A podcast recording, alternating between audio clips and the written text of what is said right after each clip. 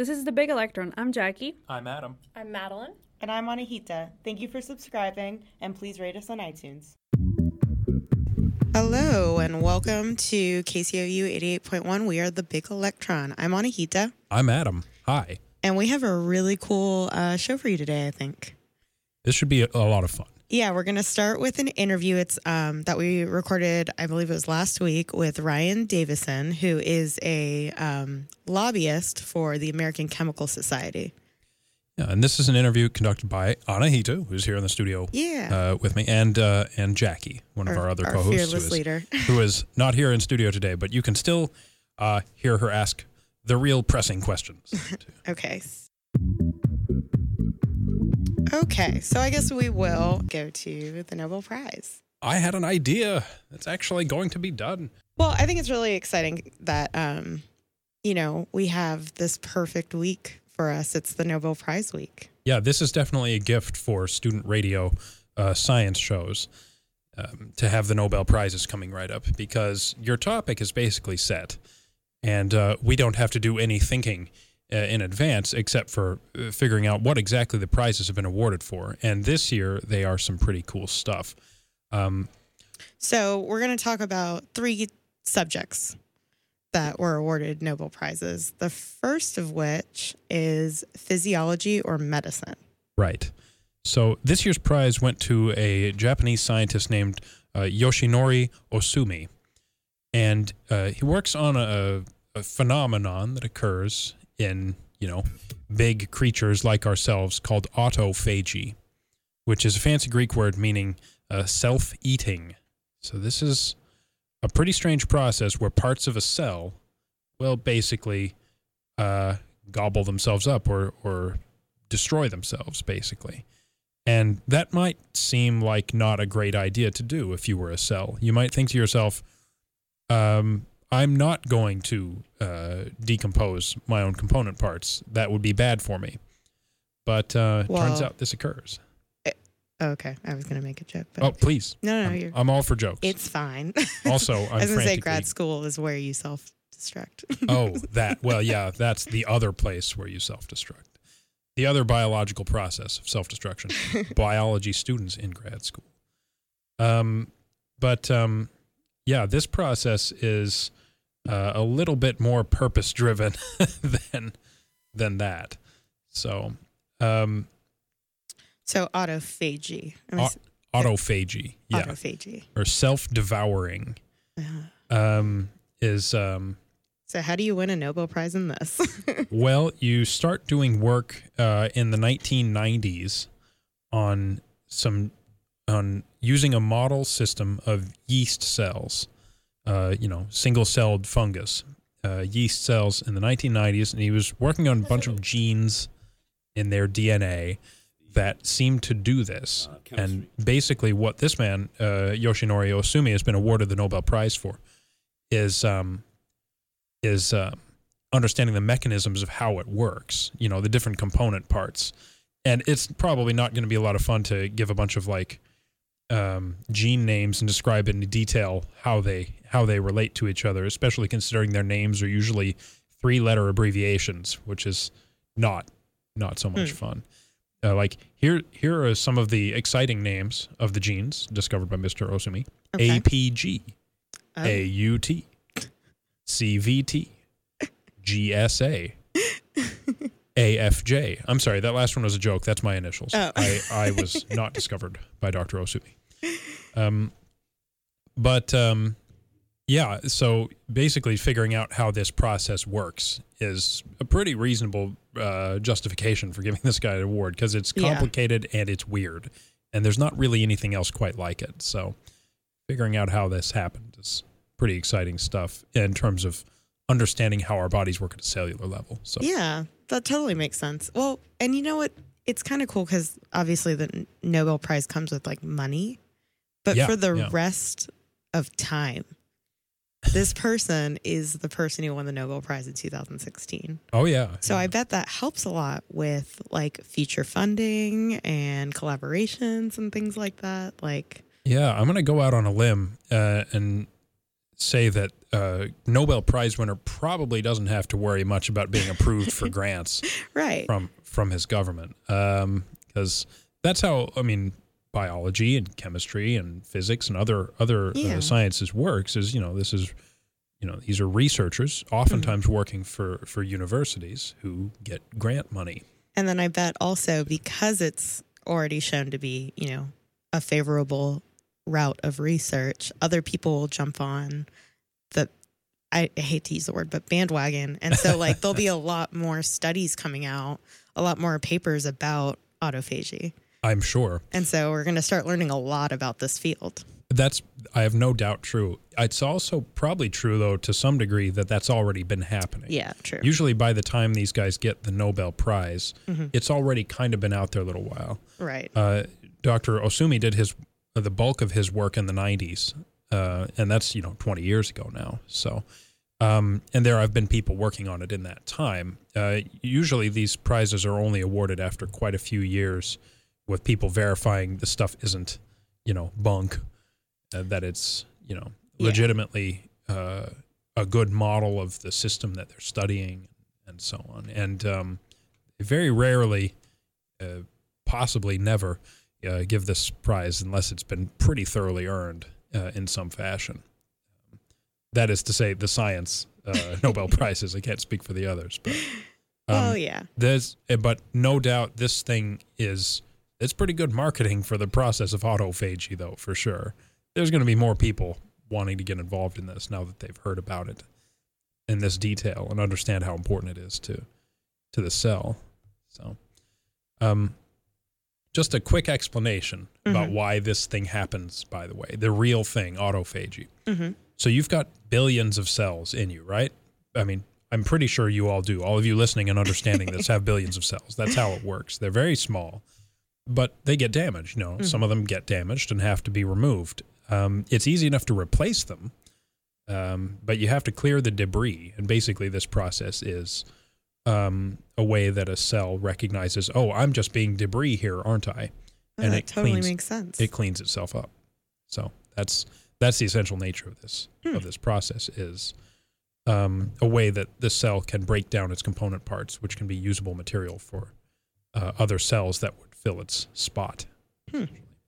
Because uh, ultimately, the cells in our body aren't um, aren't really fighting for their own benefit. Like they can't, you know, they don't have an independent existence. So if it was just a cell by itself, it wouldn't make much sense. But it's kind of yeah it kind of is a crazy thing to think about that we have so many cells oh yeah, and they're reproducing so quickly and i guess going through autophagy so quickly that we all kind of balance out some of them do. right I mean, not all of our cells are constantly being regenerated, but Mhm. some are. Uh, some systems in our body recycle the cells faster than others. Like Hmm. our blood cells turn over pretty quick, Mhm. as far as I understand it. Although I don't know how big a process autophagy is in that Mhm. in that aspect of it, but certain cells within our bodies are replaced fairly often. You know, think about your skin. so yeah on. uh, others like uh, you know brain matter and so on they Mhm. never get replaced they they reproduce enough to have enough cells and then they just stay there basically for your whole life so uh, we're weird the stuff that goes on in our bodies is pretty weird yeah it's exciting to try and uncover what it is and how it works so uh, dr ohsumi from um, these studies of autophagy has been awarded the nobel prize for figuring out one more tiny little aspect of how uh, very physically tiny aspect of how we work so kudos to him Okay, so uh, another field of science that is awarded a Nobel Prize is um, physics. So the Nobel Prize in Physics for 2016 was awarded to three people uh, David Thouless from the University of Washington, Duncan Haldane from Princeton University, and J. Michael Kosterlitz. kosterlitz Thank you, from Yeah. Brown University. i like names I'm glad you're here then. and they revealed the secrets of exotic matter, which I think is a fun, exotic fun name. So they used um, very advanced mathematics that I would not be able to deconvolute to be able to study unusual states of matter. So that has to do with superconductors, superfluids, and other magnetic films. So now we have um, through and through this mathematic these mathematical methods, they found that there are uh, room for new and exotic phases of matter. So hopefully, with the, with the idea that hopefully these new sources of matter or types of matter will be um, useful in making materials. New types of matter. Yeah. So when I think of types of matter, you correct me if I'm understanding this right. I, Mhm. I think of, you know, a couple different categories. Like we have gases like the air we breathe, Mhm. liquids like water, and then solids like most of what we see. Okay. Is that So what we're those are about? common phases of matter right? gas, liquid, and solid. Uh-huh. But then when you move to really, really high or really, really low temperatures, matter has to take on other states to accommodate the extreme heat or extreme cold. Oh. And it's these other states or exotic states that we're talking about. Oh, so they're going outside of the box in terms of, you know, liquid, solid, and gas. Right. They're going into X, Y, and Z after that. Yes. So if you go really, really hot, plasma is another state of matter that we often hear about. So that would be in the really, really hot range. Okay. and um, they started thinking of the really really cold which is um, quantum um, condensate Quantum condensate. yes Doesn't quite roll off the tongue as quickly as solid, liquid, and gas. right i, I just want to stay with the solid liquid and gas Yeah, it's easier to pronounce. it's in but- my chemistry world but so um, they are going really really close to absolute zero so absolute zero is negative 270 degrees celsius And and if I understand right, absolute zero is when like molecules and atoms like are so cold they're not even moving. They're like- nothing can exist at that level of cold Oh. because of that exact thing okay. So you can't have anything. It's not. It's not that it's frozen. It's that nothing can handle that level of cold. so yeah, everything Okay. stops moving. Everything stops interacting. So we're talking about they're approaching like the coldest, like theoretically impossible temperature. Exactly. So we're talking about the sing. Uh, so so negative two hundred seventy degrees Celsius is zero Kelvin. We're talking about single digit Kelvin. ah Yes. So very very cold. sounds chilly. Yeah. We would obviously not function because nothing would function in that. Even the molecules aren't functioning there. So Right. And so the first time this stuff was ever studied was back in the 1930s. And it was down to so at that point we were in the they were in the negative, I'm sorry, in the single digit Kelvin again. And it was a Russian scientist, Dr. Kapitsa, which is a fun name. And he super he cooled down helium and was dealing with superfluids. So ever since the 1930s, we've wanted and obviously before that, we've wanted to see what happens when we get really, really cold. And so, starting in the 1970s, um, David Thouless and Michael, oh, I'm going to say it wrong again. uh, Kosterlitz? Yes, Kosterlitz, or working in England to start to cool things down and see what happens. So, Okay. and they also um, were looking at the transition Going from going from like very matter cold to from from normal temperatures or from very hot temperatures to normal or from normal to cold. okay. So um, they started building these mathematical models, if I understand correctly, off of these transitions. To try and understand mathematically what they were seeing right, happening when they would do weird stuff to this right. to this matter. Yeah. Wow. Isn't that kind of cool? is this going to help us build Star Trek technology? I guess. I can only hope. Because I heard you mention superconductors in there, and I'm familiar with what that means. Just to really briefly explain it to folks, what what does that mean exactly? I might not know. That's a great question. Okay, well let me give let me give my understanding. I have no idea what it is, but it's basically, you know how wires in your house or anywhere uh, move electricity around. hmm there's a conducting material in it, like a metal, Yes. that likes to pass electrons really efficiently compared to everything else. Right. So you can send an electrical uh, power or electrical signal or something through this metal wire, hmm and um, and it'll you know you'll go from you'll send that from one site to another. Right. It's like But if you, had a pipe of water and Right. that white water or and the pipe was the conductor. Right. But I guess with electrical circuits and Mhm. electrical materials, you lose a little bit of that Yes. power or signal every time you send it anywhere. Yes. So And some it- water gets stuck in the pipe. Right there you go. Yeah. um, so that's my understanding. And a superconductor, Doesn't have that stuck in the pipe. right? So it's like 100% efficient, Mm-hmm. and you can make other objects do really weird stuff like float with it. Yeah. So magnets will levitate over um, high temperature superconductors when they're cooled, I think. Oh, Or- good. Or, something crazy like that.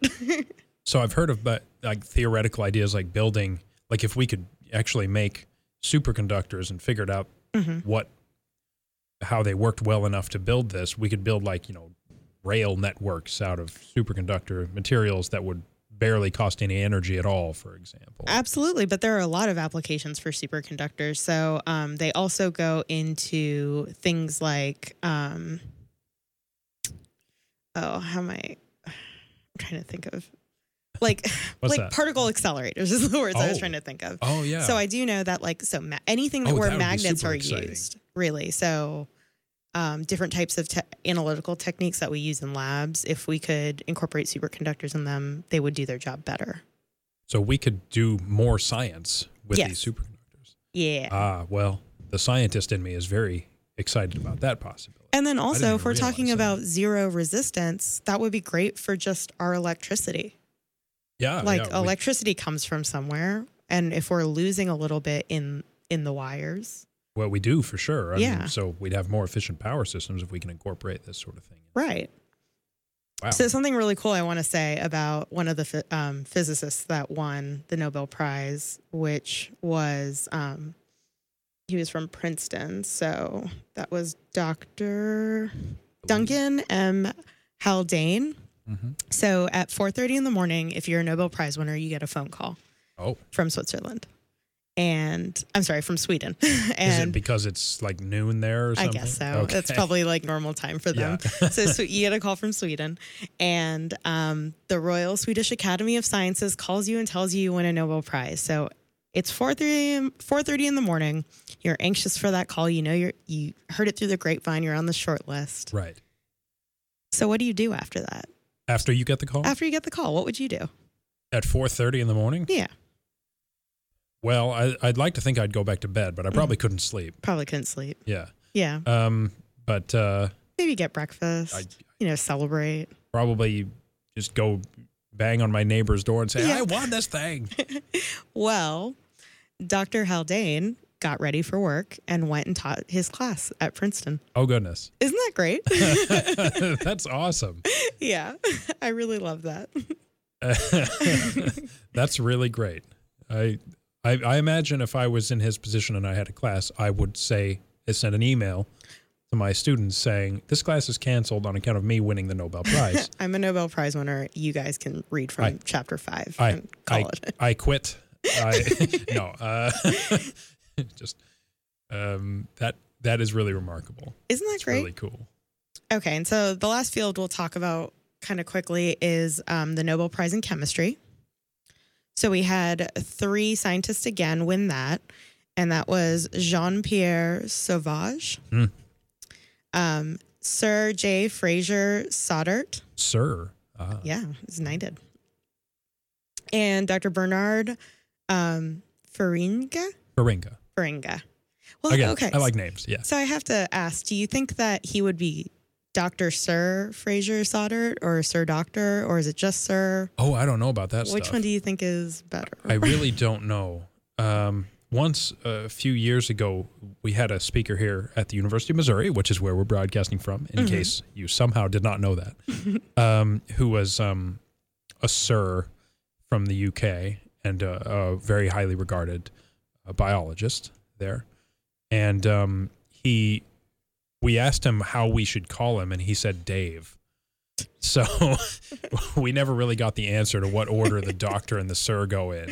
Uh, so anyway, I assume that this guy is. wh- wh- What is his full name? Sir J. Fraser Stoddart. He probably just says, "Call me Jay." That's my guess. I, I don't know. Okay. well, so they won um, the Nobel Prize in Chemistry for making mo- for the development of molecular machines. These machines are a thousand times thinner than a hair strand. That sounds small. Isn't that crazy? Wow. So that I, you have to imagine there'd be a bazillion applications for something like that if we could make it work. Yeah. So, and what's kind of cool about them is that they're molecules that are ring shaped that are interlocking. The the rings are interlocking. Yeah, the rings are interlocking. So, Hmm. what? so, what mechanical purpose does that serve? was kind of my thought process. Like, what? Lifting very very small loads. Yeah, maybe. That is an interesting question. well, and I keep on thinking, like, are they going to make like the Olympic rings, and that's going to be like a macro mini molecule machine? So anyway, what what the purpose of this though is that it's the first step step towards making a molecular motor. Ah, And so um, these two interlocking rings uh, fulfill a requirement that a machine needs, which is it needs different parts to be able to move. And by having two interlocking rings, they have the ability to move in Kind of relation to each other. in relation to each other. Yeah. okay. And so um, if one ring is rotated, the other ring will also rotate. Oh, like a gear. Yeah. And that was kind of why they needed to be interlocked and how they fulfill the requirement of being a machine. That's pretty neat. Isn't that really cool? So they built a very very tiny gear. Yeah. Huh. And so from there, they worked together to build um, a little bit more advanced models. And um, part of the application of this is that they started working towards building um, minuscule computer chips, but a muscular minuscule computer chip. So it can have the motion, it can have the ability of motion Oh. while being a computer chip, which I thought was kind of cool. so it doesn't just calculate something, have a one or zero state. It actually like moves. It can also do push ups. Oh, cool. does push-ups and does math. That's So, yeah. really neat. those are the um, three more sciencey ones. We also, of course, for Nobel Prize, there is um, there are other categories. Obviously, there is literature, peace, um, and economic sciences. So, since science is in the word, I'll real quick say that. Um, let me see who won. I'm not sure it's been announced yet uh, who won this year's uh, economics prize. I think everything had to have been announced by now. You think? I, I honestly don't know. Hmm. Um, I'm going to frantically Google this uh, as we talk also so that I can become an expert. Well, now you've got me stumped, Adam. List of Nobel laureates.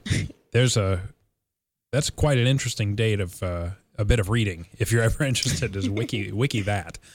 Um, yeah, literature has not been announced. It will be announced on Thursday, the 13th Oh, okay. of October. So that will be this coming Thursday. And economics will be announced tomorrow, Oh, great. so on Monday, the 10th. So we have that to look forward to. Absolutely. So we will find out. And um, that should be interesting in and of itself. But we can't yet talk about the economics, both because it hasn't been announced and because the two of us may or may not know what we're talking about. I know I would not. So, Yeah, I could. I couldn't even pretend, but I would have liked to. well, we. okay. Well, enough. we'll take a real quick break, and then we'll be back with that interview we promised you um, with lobbyist Ryan Davison. Hello, welcome back to the Big Electron on KCOU 88.1. Okay, now we're going to go into our pre recorded interview with Ryan Davison again. He's a lobbyist from the American Chemical Society. So today uh, we have with us Ryan Davison from the American Chemical Society. Welcome. Hi. Um, so I guess I would like to ask first, uh, what is it that you do exactly? Uh, okay, so I work in the um, at the American Chemical Society. Uh, we're the world's largest scientific society, uh, congressionally chartered, in the 1800s. Very proud of that. I work in the Office of Public Affairs, uh, and I specifically work in the advocacy side of things, which is kind of a clean word for lobbying. so we are, are trying to advance the uh, chemistry enterprise in many different ways, um, educating lawmakers and their staff about uh, legislation that helps chemistry, helps research, uh, helps science in America, and maybe um, trying to slow down things that are not helpful. And so, first, though, you went to graduate school for science. How did you get into science to begin with? Uh, that, that's an interesting story. I, like most people, started college with uh, not a clear uh, path, and I took Introduction to Everything, essentially. and my favorite class, no surprise, because it's easy and uh, really interesting, was Introduction to Psychology. Hmm. So I became interested in human behavior, which, uh, you know, you get to know a little bit about it, and it just kind of uh, I don't know. You want to keep learning more and more because people are so uh, different and crazy in their own ways. Uh, so I ended up majoring in psychology. I got a bachelor's in psychology, and then I got a master's in experimental psychology. What I liked most about human behavior was when you could actually uh, make it um, kind of predictive, and so that led me to neuroscience, which mm-hmm. is kind of you know, combining science and behavior. And so, and then the brain was so fascinating that uh, it was not hard to be interested in it. Um, I didn't expect to spend seven years getting a PhD, but I did, and it, it, there's no regrets. It's a good degree to have.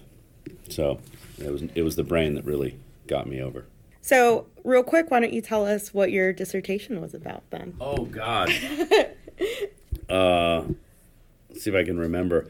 Uh, I recorded uh, motor neurons in primates. I recorded the cells that sent their signal to the muscles that controlled the eyes. Hmm. So the uh, the ocular motor system, uh, it's the area you have the finest motor control over in your entire body because your eyes have to move with such speed and stop on such a dime. It's it's uh, uh, the coordinate the coordination involved is uh, amazing. So the cells that that drive the muscles that move them have fascinating properties.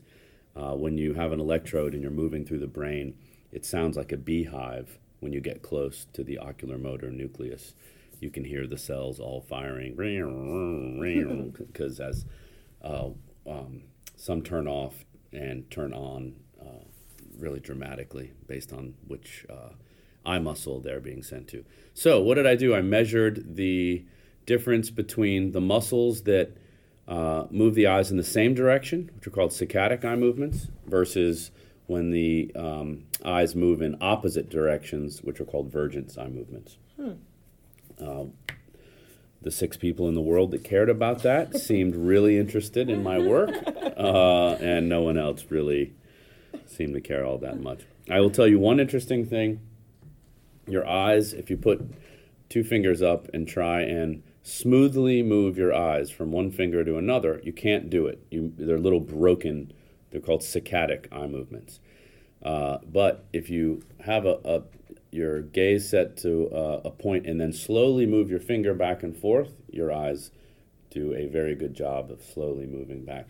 So oh, you, you have to have uh, you have to see a target to, like you can see a bird fly through the sky, mm-hmm. but if you tried to slowly smooth your eyes from one star to another, you can't do it. Interesting. And it's just the way we evolved as as frontal seeing predators over time. Wow. So there you go. That's a really cool fact. Yeah.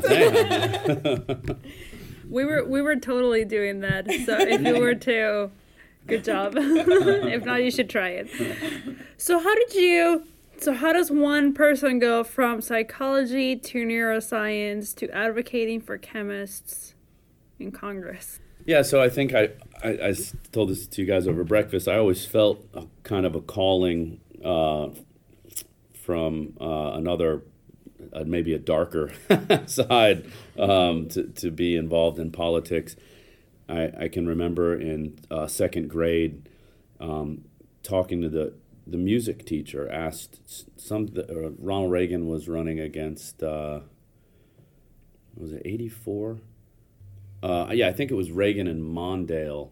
I don't know. I was really young, and I was able to discuss the presidential election uh, in, in great detail to the point I, I realize now my teacher was in shock, was the look on his face when a little kid was talking about which states that Reagan might carry. And so, anyways, uh, I was I always loved politics and had a passion for it. and I wasn't a very good scientist, which doesn't hurt either. Um, I, I, it took me a long time to accomplish scientific goals. So, uh, and you just kind of know how, how, do you spend your spare time? What, what do you do? Where really are your passions and your interests? And mine, always underlying everything I did, was uh, to be involved politically. So it wasn't that hard after finishing school. Uh, I started a postdoc for a few months and then just realized I'm felt like I was needed to do something else. Mm-hmm. So, yeah. So after your postdoc, um, what training did you have that allowed you to do advocacy for science? Yeah, I can tell you what I did, and I'll tell you another alternative. Um, I was a fellow at the National Academy of Sciences. This is a great program. They take uh, scientists. Um, you can have even just a master's and they'll place you at one of the national academies. There are, I believe, four. Um, I was at the National Academy of Engineering. There's also the Institute of Medicine, and uh, I can't remember the other ones. But they take sci- uh, people that are trained as scientists and put you in DC with some minor responsibilities, so you kind of can learn how things work.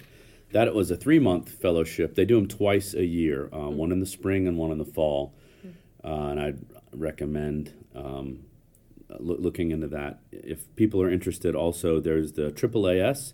They do a one-year fellowship. Actually, it's a seventy-five thousand dollar stipend, which sounds like a lot when you're in graduate school. Yeah.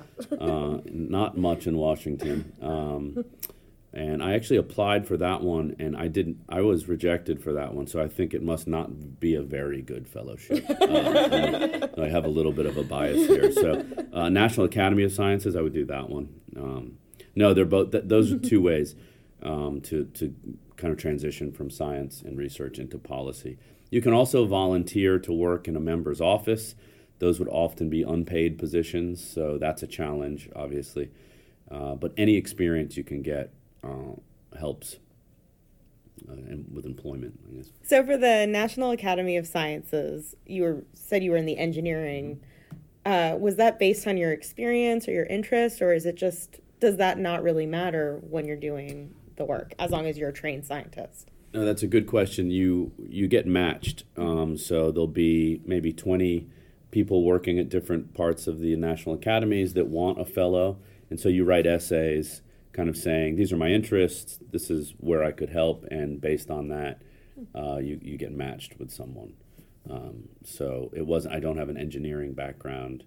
Um, what i really ended up doing was planning a conference um, to study why there weren't more um, underrepresented minorities in engineering uh, programs so really it was just i don't know learn the metro system. You know, don't get lost in the city. It seemed like I mean, what I, I, was not doing that high level stuff, but I worked with a really nice guy, and mm-hmm. um, there were people doing. Oh, we did have no, we did uh, put together a panel on um, Iraq san- sanctions, and they had a lot of mock exercises. They'd make you write briefs, and mm.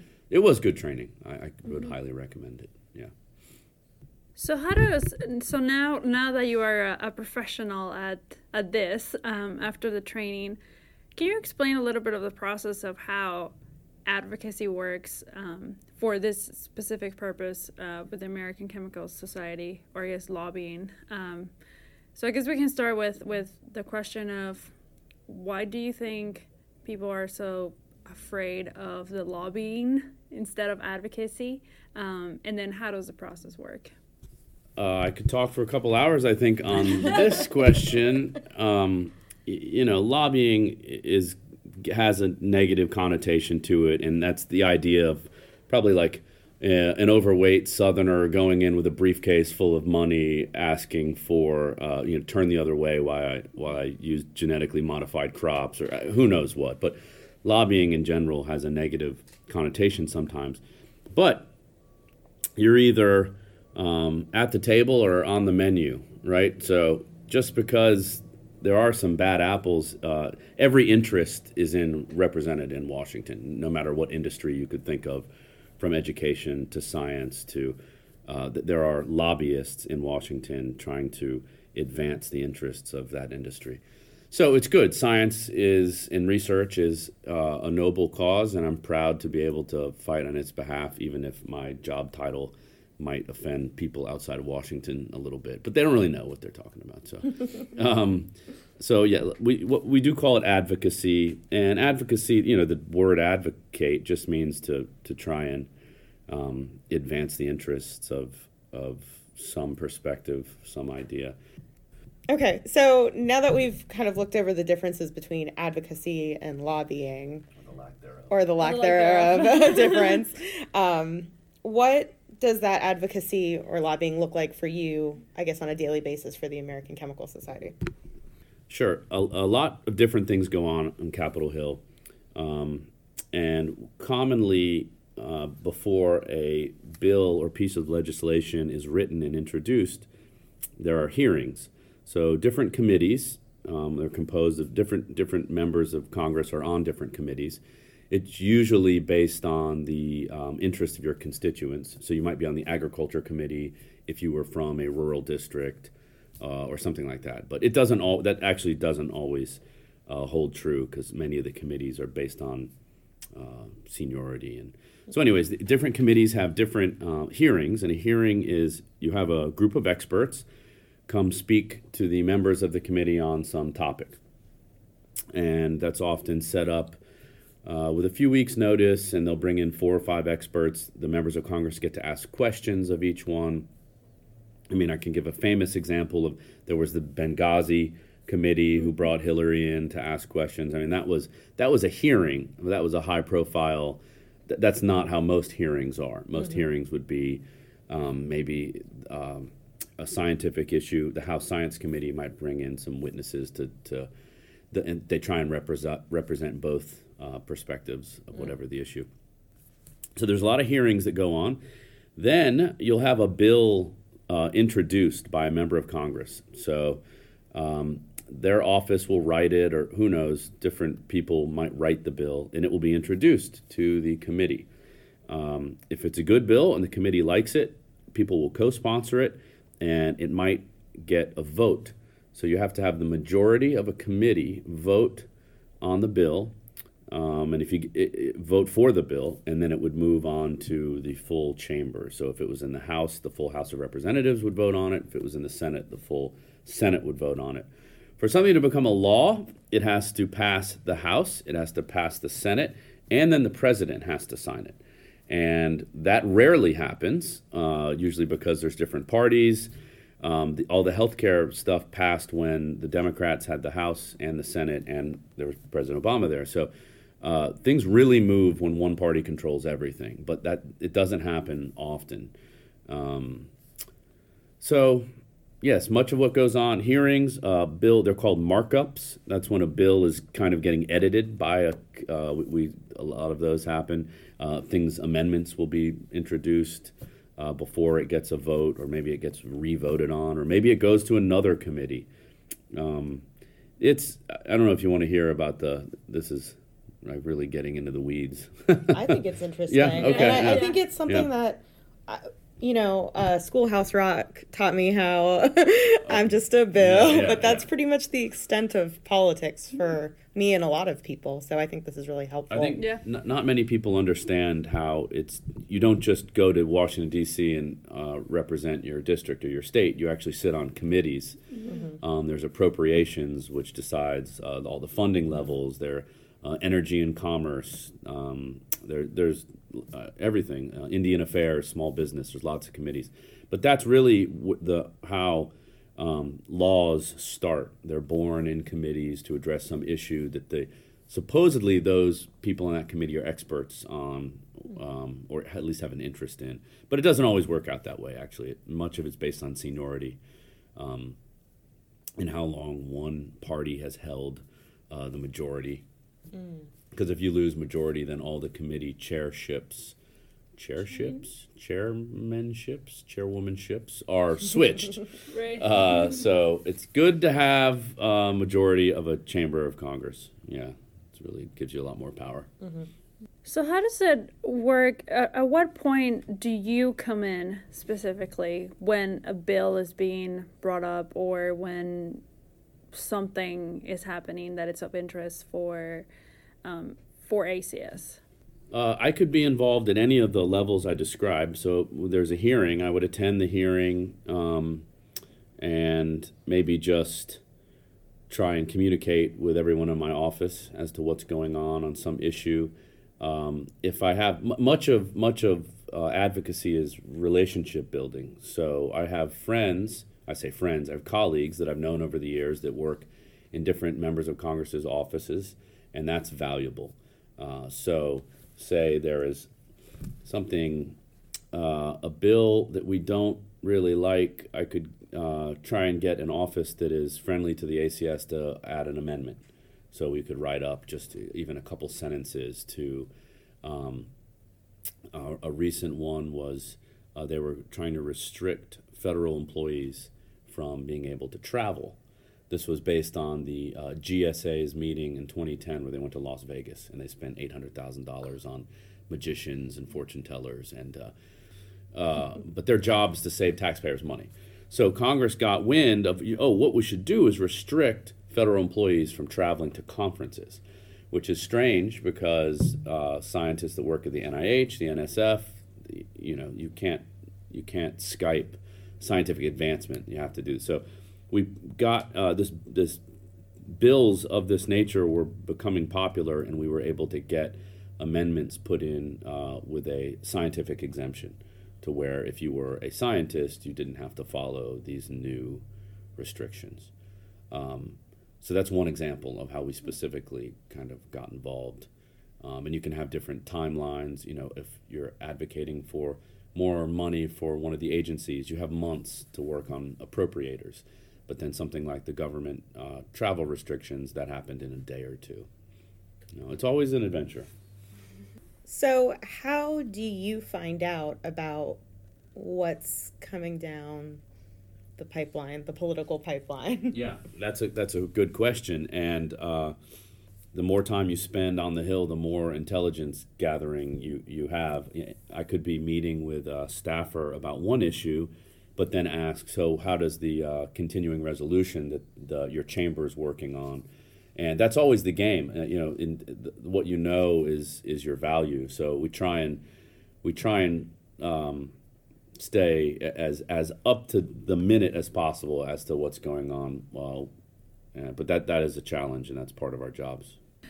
So how do you um, so you represent ACS, and how do you how does ACS or you um, advocate on advocate on behalf of ACS? Meaning, what issues do you pick? to to advocate for. I was gonna say battle, but I think advocate is, is better. Um, so yeah, how does how does ACS or or, or you um, represent those those issues or pick those issues? So we represent uh, 160,000, we're actually at 158,000, uh, 158,000 chemists, small business owners, engineers, and uh, so we we represent Republicans, Democrats, Independents. We don't get involved in things that are very partisan. If just one party wants it, we usually won't get involved um, in it. But we have uh, policy statements. Uh, these are official positions we hold on a variety of, variety of issues.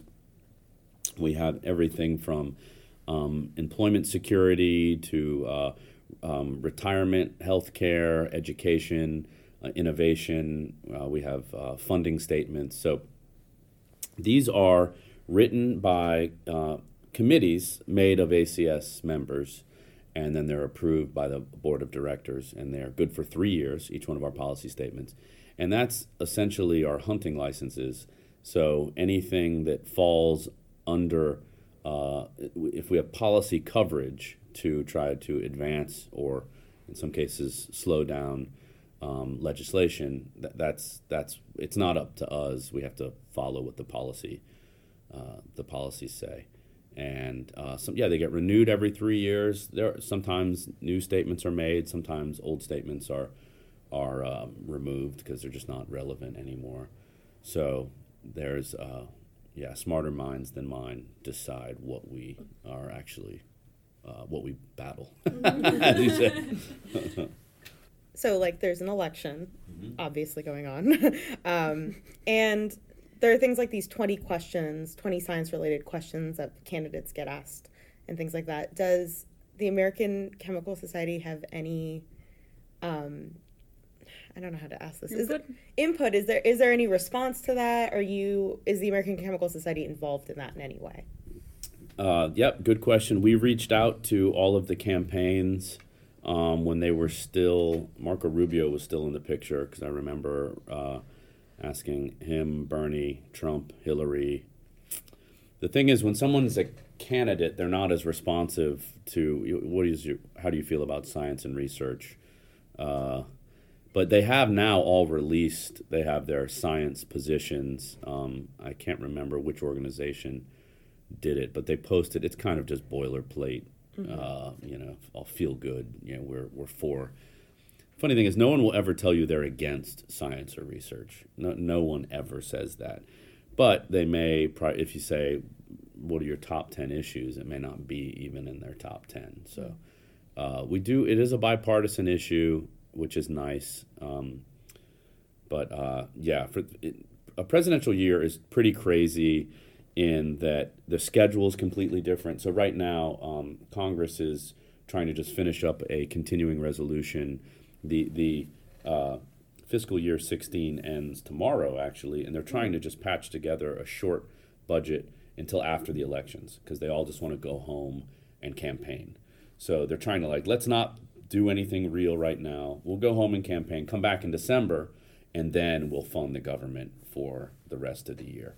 So it's a crazy time right now. Like we're going to be on recess for all of October, which never w- only happens in election years. Um, so uh, yeah, we reached out to the candidates. They they they really try and hit on uh, I guess more general issues than specific science ones. Um, so we're in an election year. Um, what do you think is going to happen with with Congress? Because basically, Congress and the Senate are kind of the main key players in a, in a lot of a lot of issues. Yeah, that's an interesting thing to uh, speculate on right now, and I can just speculate. So no no bets being made here, but uh, the Senate has about a five seat differential right now. The Republicans have um, five more seats than the Democrats. There's two independents in the Senate, Bernie Sanders and Angus King from Maine, but they caucus with the Democrats. So really, it's a it's a five seat differential. Uh, there's a good chance, based on a lot of close Senate races, that the Senate could flip and the Democrats may have uh, majority control of the Senate in the next Congress, which would make a variety of things interesting. The House of Representatives, there is the Republicans have a, a really significant advantage there, and we don't expect to see. I think it's 50 seats, uh, approximately 50 seats. That's not probably something really crazy would have to happen for the Democrats to win the House. So it'll probably be a Republican House, a, a Democratic Senate. There's a good chance of, and then, uh, yeah, I don't really want to speculate on who's going to win the presidency. I would say after the debate on Monday, Hillary's looking a little stronger again, but don't count uh, that orange guy out at all uh, because there, you know, we the more you knew about politics, the more you expected him to not win the nomination. So never say never. They've got a couple more debates, and who knows? But it will be um, an adventurous uh, forty some days between now and the election. Mm-hmm. So with with that in mind, and with the the houses, if the Senate flips, and who knows who takes the presidency, um, how big of a challenge would that be in advocating for the issues that you that ACS advocates for? Yeah, that's a good question. I, I alluded earlier to much of what we do is relationship building. Mm-hmm. So hopefully our allies win, whether they're Republicans, Democrats, or in the Senate or the House, people that, that we've built relationships with and the, their staff, that they are still around. So people will answer the phone when we call, basically, and we don't have to start completely from scratch, which does happen sometimes because the House, uh, and the House Representatives, the term's only two years. So there, are, we've had situations where we've become pretty tight with a member on, on a committee that meant a lot to us, and then they lost re-election. Um, in the Senate, that's a six-year term, so they stick around a little longer. Uh, but so it would change specifically what we do if we lost some allies, which I don't think right now that is a too big of a concern. Um, and whether or not who, who had control of the chamber, uh, if the Democrats regained majority of the Senate, then they would be they'd have majority control over all the committees, which really will dramatically affect things. So we're just speculating. So let's see what happens. Uh, I don't want to get I don't want to guess too much.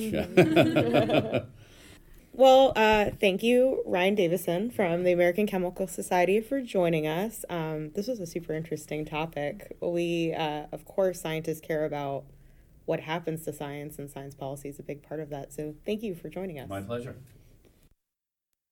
Okay. Well, I hope you enjoyed that interview.